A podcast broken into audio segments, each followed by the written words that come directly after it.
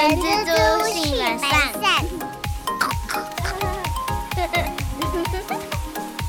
Hello，大家好，我是人蜘蛛的厚厚。大家好，我是人蜘蛛的本善小姐。呃，不好意思，因为阿善有有一点小感冒，所以呢，声音比较沙哑，所以我今天呢会尽量的语速慢一点，希望还是可以让大家听得清楚我到底在表达些什么。阿善，不要这么说，听众难得有机会听到你充满磁性的声音啊！这一集也算是一个特别纪念集吧。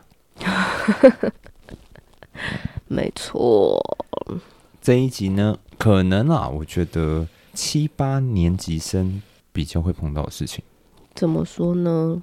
想当初在十几二十年前啊，那个厚厚我本人那个初次去打工的时候，然后我去了一家牛排店啊，当时的老板我印象中啊，他是那个军人出身的，然后就跟我说，来要来我们这边上班的话，首先呢要三天的试用期。三天吗？那还蛮短的啊。但是呢，这三天试用期没有钱的哦，没有任何酬劳，然后有啦，他会给我什么？就是你的早呃午餐跟晚餐，然后吃牛排。然后呢，嗯我印象很深刻，哇塞，那家店啊，它是有两层楼，然后第一层楼就是店面嘛，就就就是店面，然后第二层楼就是它的算是呃，那叫什么？就是洗碗的地方啊，准备就料理的地方之类的。哇，要求哦，那个铁盘呢、真的是盖重的。就是原本我想说，哦，拿一次拿个五个五个，嗯，还在一个范围内。老板说，哎、这样太慢了，效率效率，一次啊十个起跳。那一天回到家，我是整个人瘫在沙发上，然后呢，家人就问我：“哎、你怎么了？”然后啊、没有啊，刚刚去那个牛排店打工。然后他说：“那这样多少钱啊？什么的，关心一下。”后来呢，我就跟他说没钱。那你说，那你还去干嘛？对，这个就是以前啊，在十几二十年前发生的一个小小故事。所以今天我们要跟大家来聊个聊的主题就是试用期啊。没错，其实试用期大家其实应该不会太陌生。对，其实蛮常听到的啊。说实在的，没错，那我这边就要先跟阿善请教，嗯试用期这个东西，这玩意儿嗯，到底合不合法？然后它到底可不可以？就是雇主到底能不能去定这个东西？好的，其实试用期它是合法的。那这边先跟大家讲一下，以前其实呢，试用期的规定呢，其实以前在劳动基准法施行细则里面其实是原本是有规定的，但是后来在八十六年的时候呢，已经删除掉了。所以呢，可以由劳资双方依照你们那个工作的特性，不违背契约诚信原则下，自由的去约定。所以试用期是合法的哦。那我能不能这么说？就是雇主跟员工、他们两者有讲好就好了。没错，就是。就像是一般公司在雇佣新进员工的时候，就是可能只有用履历在面试，那在这变得比较像是形式上的审查啦，不一定真的可以了解那个员工到底可不可以胜任这个工作。所以在不违背 契约诚信原则之下呢，约定好有试用期，这是不违法的哦。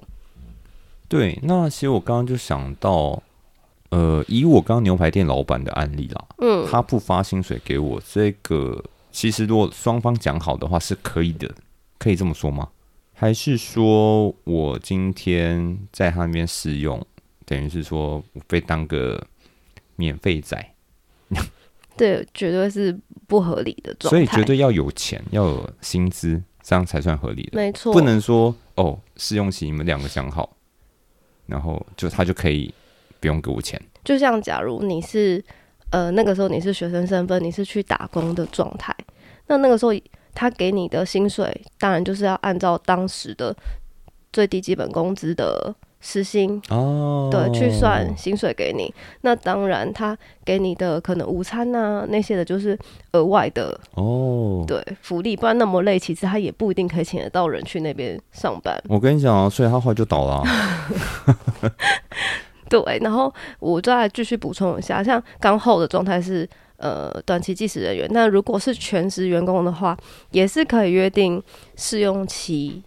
期间的薪资的，但是大重点就是你不能够低于每一年政府公布的最低基本工资。对，所以大家融会贯通了嘛，并不是说试用期，呃是有的，然后并不是说你跟老板两个，你跟雇主讲好，然后什么条件都行，其实也不完全是这样子，没错，就是还是有些基本的，比如说像雇主，你还是要给对方最低的薪资，嗯，没错对吧，没错，没错。好哦。但是我要延伸一个问题是，那试用期它是可以去是算年资的吗？可以哦，就像是如果呃，他试用期是三月一号开始去那个公司上班，然后我们约定好我们试用期两个月，那但是他的年资呢，就是从三月一号那一天开始起算了哦。那么我要再延伸一个问题，就是嗯说，假设啊，他们讲好试用期三个月，那嗯做到两个月的时候，那个那个老板啊就觉得这员工不是人，嗯要把他资遣。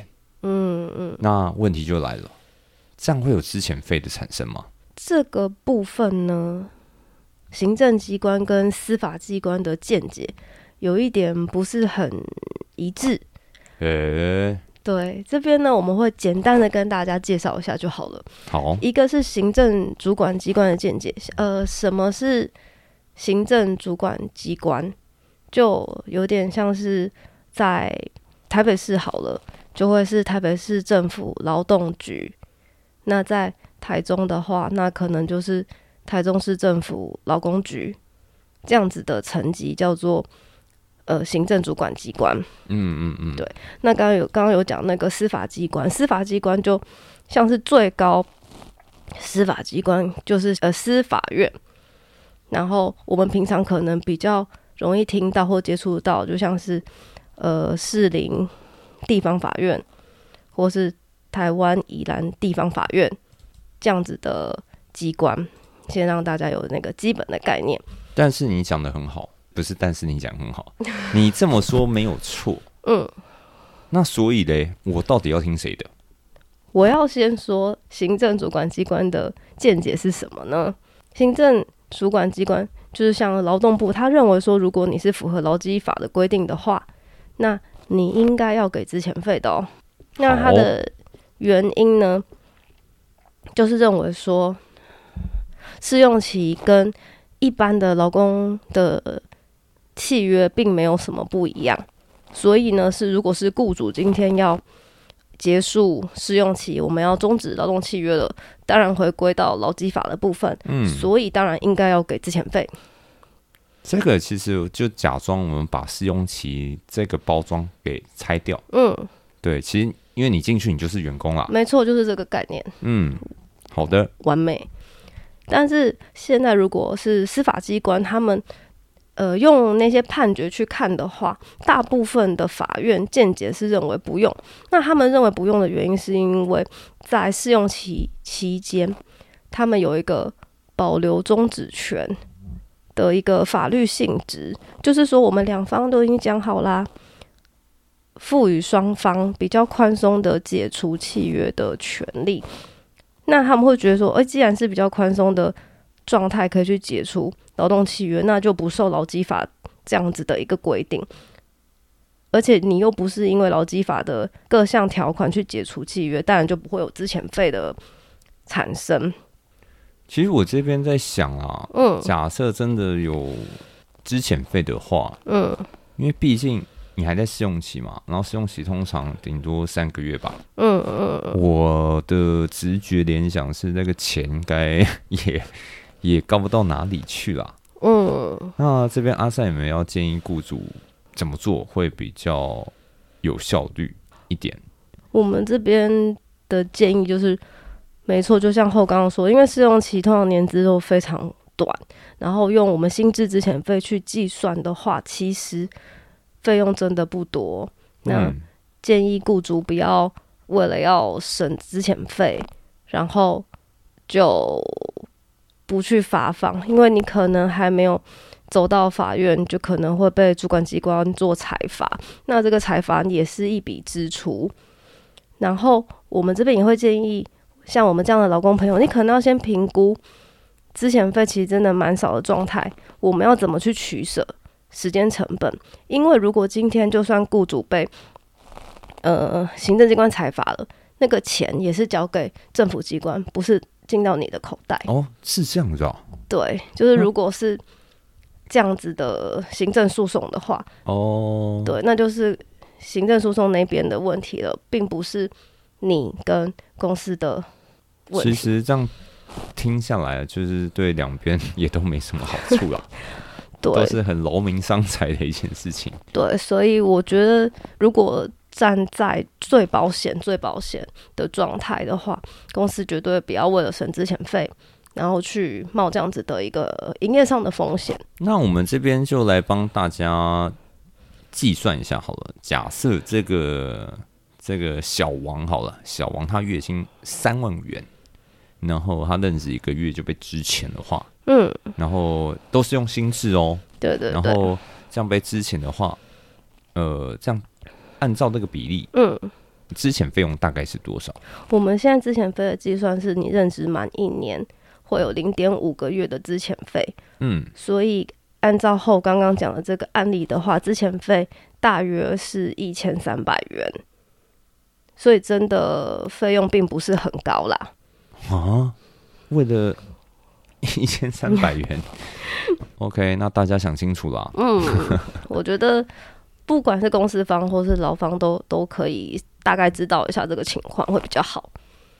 好的，嗯，那我再问一个，试用期到底要如何试用？然后你会觉得它的重点应该要是什么？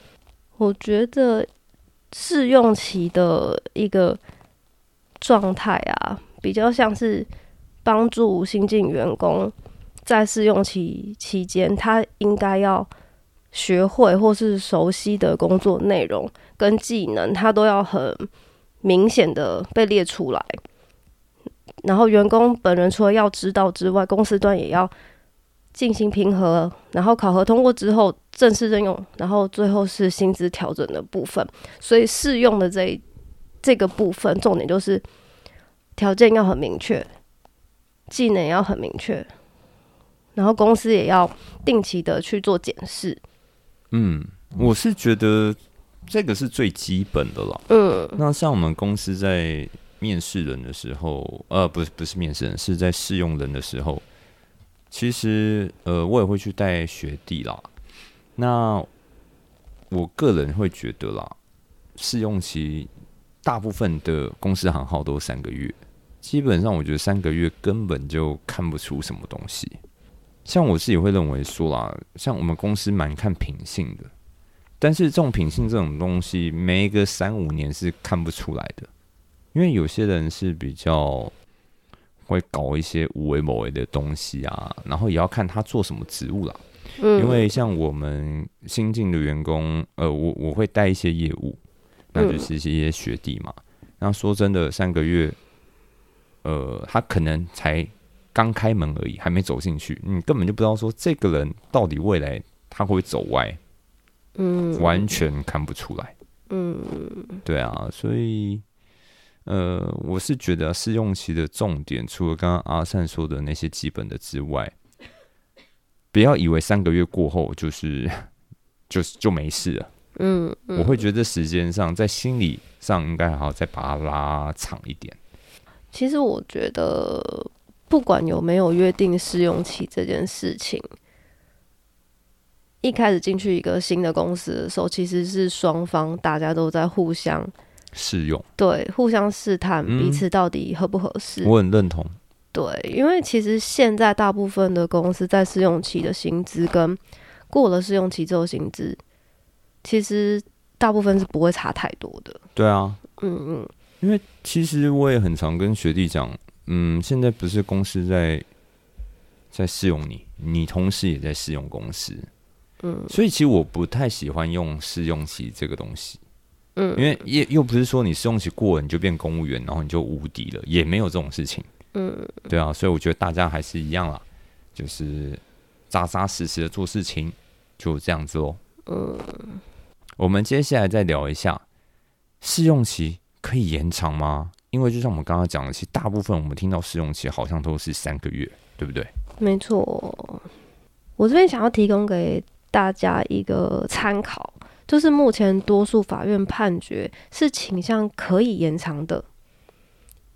为什么呢？因为如果你是直接试用不合格被解雇的话，劳工就直接没有工作了。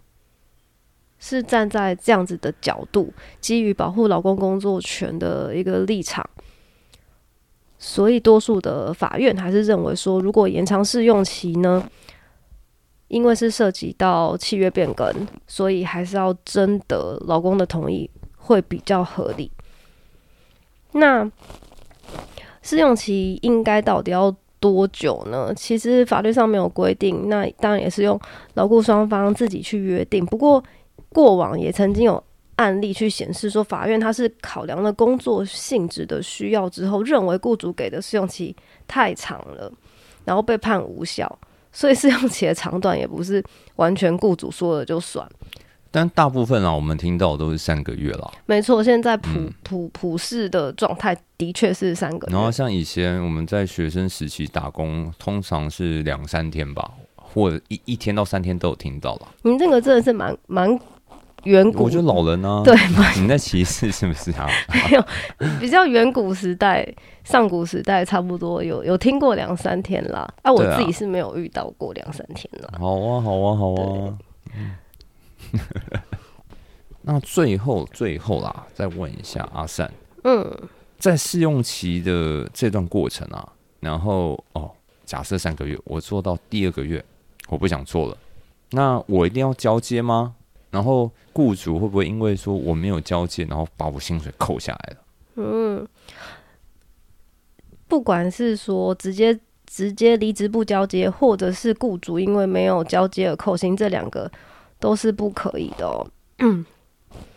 原因是因为本于契约终止的附随义务，不管有没有约定，你都应该要做离职手续交接的这个义务。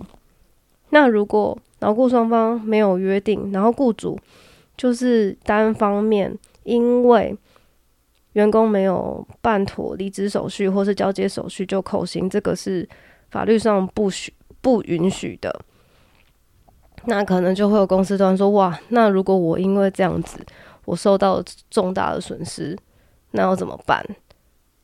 那这样的状态的话，就是可能可以走民事求偿的程序去去请求损害赔偿。你不可以直接从他的薪资里面去做，呃，扣薪对不对？